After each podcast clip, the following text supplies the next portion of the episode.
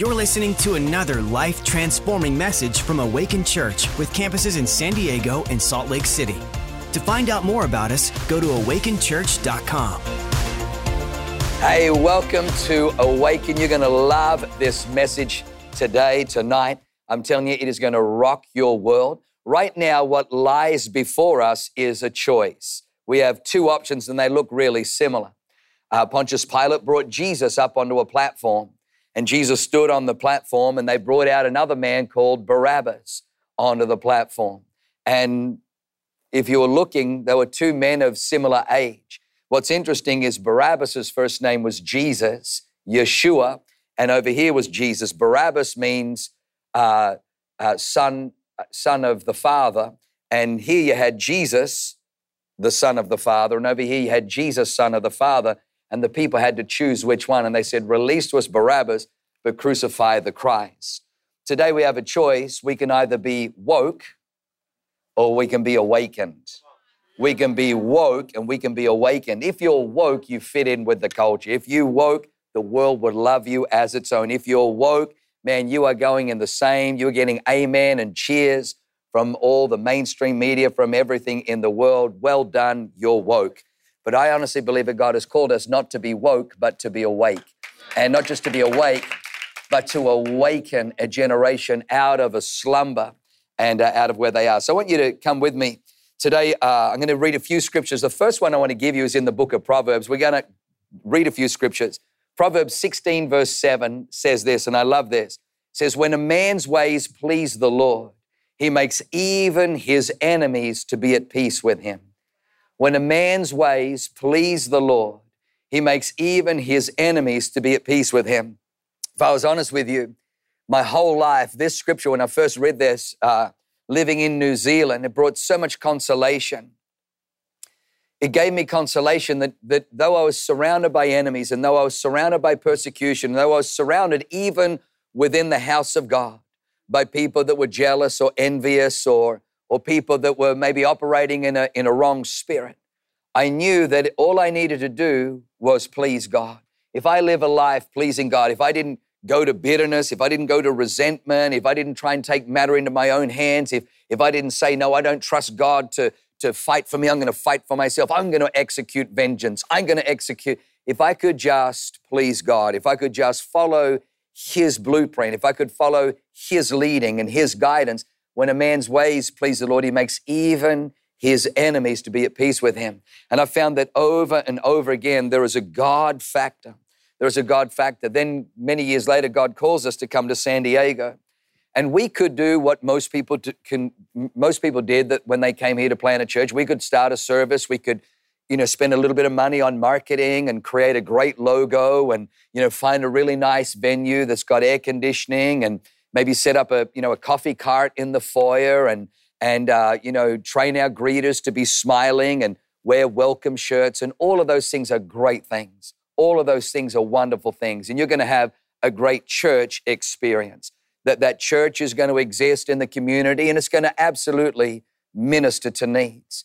But I felt like there was a, a calling on the inside of us to do something more than just to exist within a community, just to even minister to people within that community. I felt I felt God call us to, to literally shake a city, to shift a city, to, to go into a city and contend for the future of that city, to contend for the emerging generations in that city, to fight against the principalities and powers over that city, to dethrone, to dethrone demonic forces that have been embedded through legislation, that have been embedded through uh, idolatry within the leadership over that city, that there was spirits of perversion and uncleanness that were dominating and destroying cities, that our job wasn't just to come and, and just have a nice, quiet little church with cool little logos and, you know, woke pastors in skinny jeans, but rather we were called to come and shift something, that this would be a city where the power of God would fall.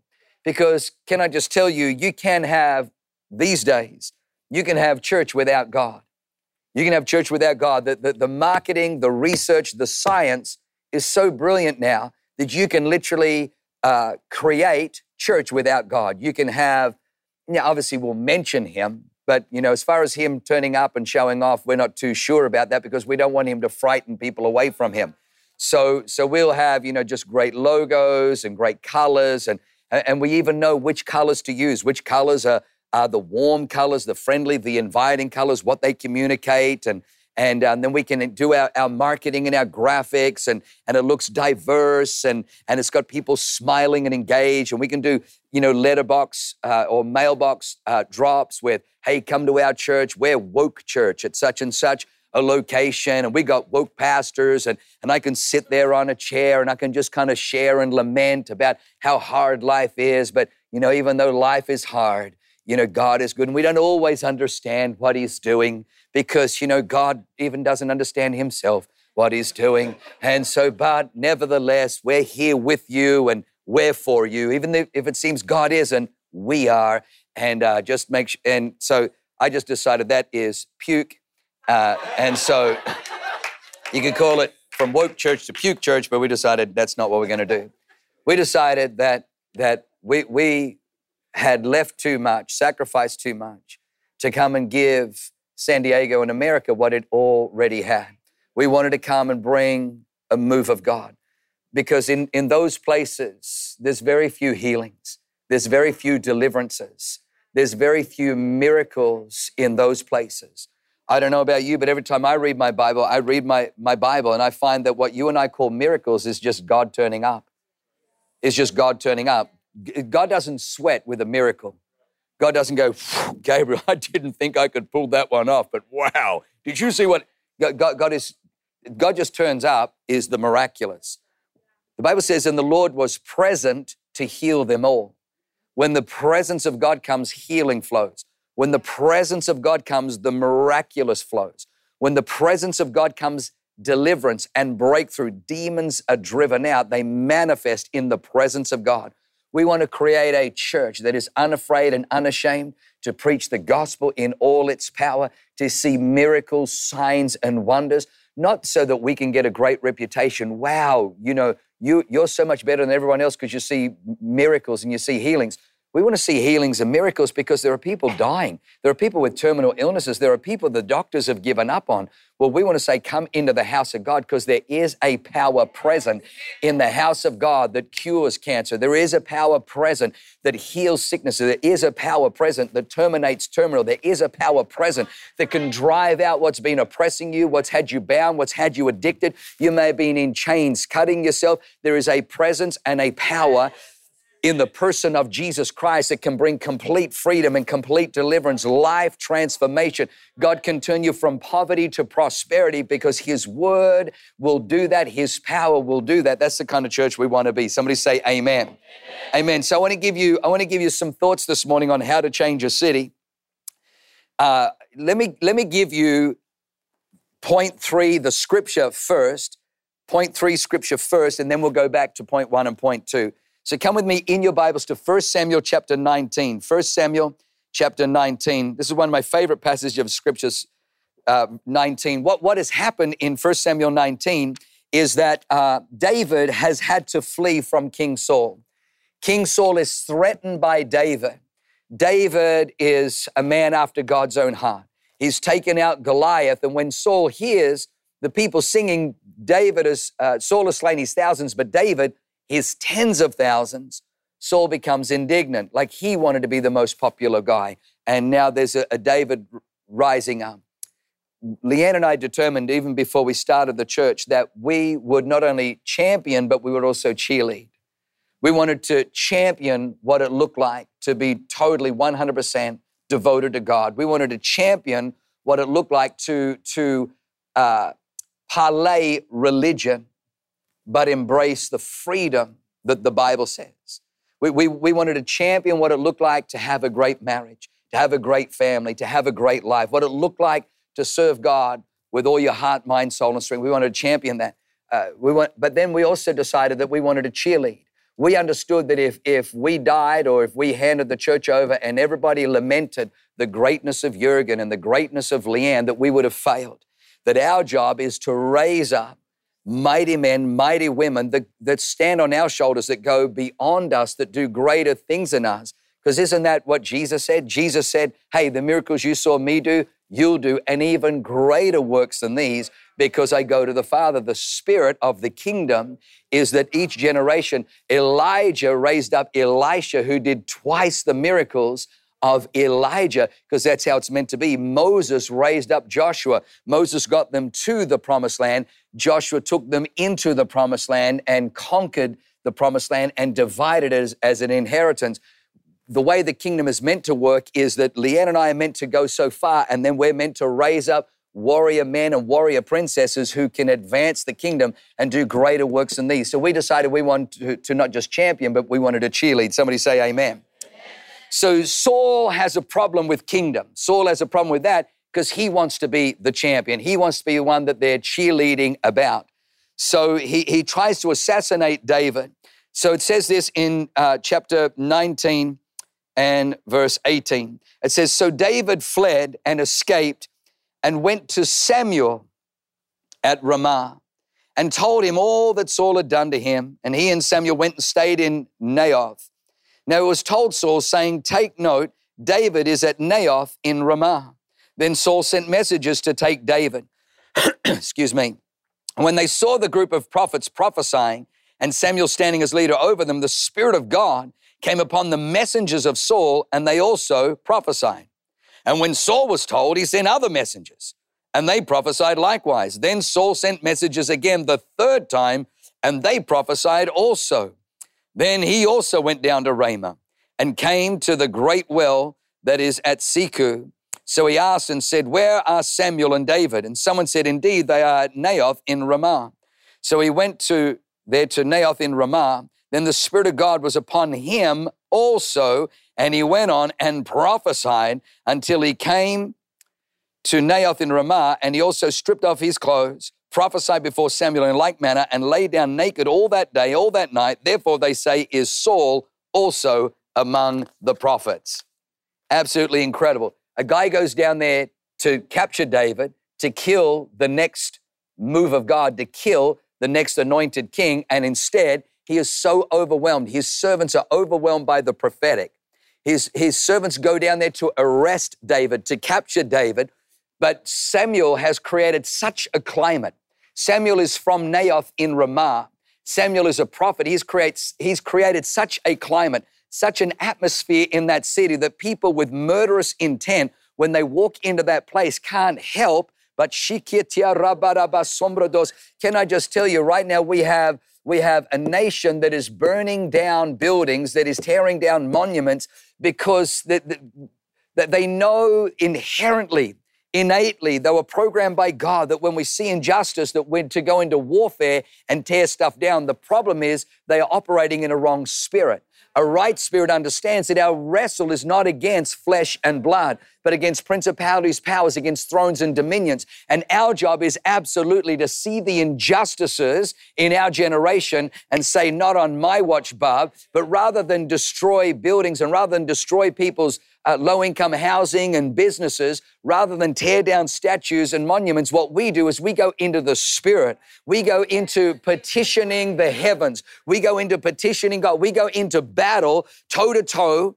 We go into spiritual warfare against the de- devil, demonic forces. That's why we're going to do 40 days of prayer and fasting leading up to our grand opening of all of our campuses in August, and we're going to go toe to toe. We're going to tear down the strongholds of the enemy. We're going to tear down all the things that the principalities and powers have sought to set up, not just in San Diego, not just in Salt Lake City, but right around America. If no other church would do it, God only needed one man, Elijah, to climb Mount Carmel and take on the 450 prophets of Baal and the 400 prophets of Asherah. There was a ratio of 850 to 1. We don't need to have great odds because when we're with God, we become the majority. Somebody say amen. When we are with God, we become the majority. God just looks for one man. Ezekiel 22 30 so sought for a man among them who would build a wall, stand in the gap, cry out for the city so I might not destroy it. God is always moved by one man. Let us be that church. We're going to be that church that, that, that names every principality and we bind it. Do you know God has given us authority? For goodness sake, God has given us authority. We're not helpless bystanders. We don't have to protest in the natural carrying signs. We can actually protest in the spiritual and make a shift. Instead of protesting about what is, instead of protesting about what has been, instead of protesting about and lamenting about the hopelessness, we actually have the answer. We can go into the spirit realm and begin to pull down spirits of racism and hostility and hatred and prejudice and injustice. We can pull those things down and usher over our city a spirit where people that have murderous intent begin to prophesy, where people begin to speak and declare the wonderful works of God, where where hate once filled human hearts, love replaces that hate. We are the answer. The church of Jesus Christ is the answer. Can somebody say amen? So let me give you three quick points. Point number one, point number one, your battle is your crown. Your battle is your crown. Go with me to, to 1 Samuel chapter 3, and I think it's verse 19. 1 Samuel 3 19. 1 Samuel chapter 3, verse 19. This is what it says. It says, So Samuel grew, and the Lord was with him, and let none of his words fall to the ground. 1 Samuel 3 19. I think I missed that one. Sorry, guys. Yep, you got it. Have a look at this. It says, So Samuel grew, and the Lord was with him and let none of his words fall to the ground. There, there are three, three verses in Samuel's life that rock me to the core. This is the first of the three. And I couldn't find the third one until I found that piece where David goes down to Naioth in Ramah. So I've been wanting to preach this message for years. I was going to call it the Samuel factor. Uh, Samuel's name means uh, sh- uh, Shemuel, which means name of God or heard of God. And Samuel has such a relationship with God that God is with Samuel, that whatever he prophesies, even if God's like, I actually didn't say that. But you know what? I like this kid. Let's just make whatever he said happen that, that God did not allow one of Samuel's words to fall to the ground. He made every one of Samuel's words come to pass. Every one of Sam, Samuel was dedicated to God. Samuel was devoted to God. I've got to be honest, there have been many times the Holy Spirit said, I want you to prophesy. And he'll point someone out and he'll say, stand that person up and prophesy. So I stand them up and I'm waiting. All right, God, I've stood them up. I'm about to prophesy. Give me something. He's like, just start. I'm like, well, how can I start until you tell? And so I've got to say, thus saith the Lord. And then it's kind of like you've got to prime the pump to get things going. But God just wants to know, will you step out? Because it's easy to prophesy when you've got a word. But when you've got to break an atmosphere, can you just step out and can you inject something into that atmosphere? But what I like about Samuel is Samuel has, has this relationship with God so that, that whatever he prophesies, whatever he prophesies, whatever he prophesies, God does not let one of his words drop to the ground. He has such a devotion. The, the devotion comes out of his dedication. Samuel, how many people know the story of Samuel? He was the, the son of Hannah. Hannah was barren. The Bible says her rival Peninnah, her husband Elkanah, had two wives, Hannah and Peninnah. Peninnah was popping out babies left, right, and center. Hannah, barren. So Peninnah was constantly provoking and mocking Hannah. The Bible says the Lord had closed Hannah's womb, and Peninnah was, was provoking her because the Lord had closed Hannah's womb. But to Hannah, that's this, this ain't gonna fly no more. I'm not living in barrenness. So she goes up to the house of God at the time of the feast, and while everyone else is partying, she goes in to the house. And she's crying out to God, and she's in such travail that uh, Eli, whose sight is already beginning to dim, whose discernment is waning because of his, uh, his kind of backslidden, walks in and says, Put your wine away from your woman. Are you drunk in the house of God? And she looks at Eli and she says to him, Listen, do not think of your servant as a wicked woman. I've not touched wine nor strong drink. In fact, this is a cry from my heart. And when Eli, when Eli realizes that she's not drunk, but she's crying out for breakthrough, she's crying out for a baby, he says, The Lord do all that you've asked. The Lord grant your petition. The Bible says that she went home, Elkanah knew her, and she immediately conceived. Before she went to the house of God, she was barren. After lament, after crying out, after praying, after petitioning in the house of God, the womb that was barren coming in was now fertile going out. She conceives and brings Samuel, and she honors the Lord. She brings Samuel to the house of God. Samuel was conceived in a battle. We, we hate battles. We, we, we hate struggles. We, we hate when the enemy comes in like a flood. We, we hate those things. But can I just tell you, your battle is your breakthrough. Your battle is your breakthrough. We've got to just do a quick pause. So this is what I want you to do. I want you to stand to your feet right now. Stand to your feet right now. I want you to lift your hands because I just want to, I, I just feel the Holy Ghost falling on you in this place.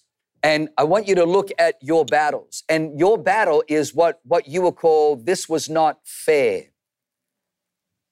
The enemy wants to trip you up. He wants you to believe that you are a victim in the battle. Because if, you, if he can convince you that you're the victim, then he becomes the victor. And what he does in our battles is he says to us that this is not fair. How could a loving God, if God was really good, why would he let you face such betrayal? Why would he let you face such injustice? Why would he let you go through such dishonor? Why would he let you face such vile persecution? Why would, would he let this thing drop? Why would he let those people array this against you? But I need you to understand God is taking you through the valley of the shadow of death because God births giant slayers in valleys where Goliath stand before them. In the valley of the shadow of death, a shepherd boy emerges as a giant slayer. God births things in valleys. God births things in battles. Your battle is your crown. Your battle is your crown. Your battle is your crown. Father, I thank you right now. Let the anointing of God, let the presence of God, and let the power of God fall on these magnificent people. Father, awaken our senses, awaken our realization that you are taking us through battles. In every battle, listen, let me prophesy Isaiah 59 19. When the enemy comes in like a flood, the Spirit of the Lord will lift up a against him.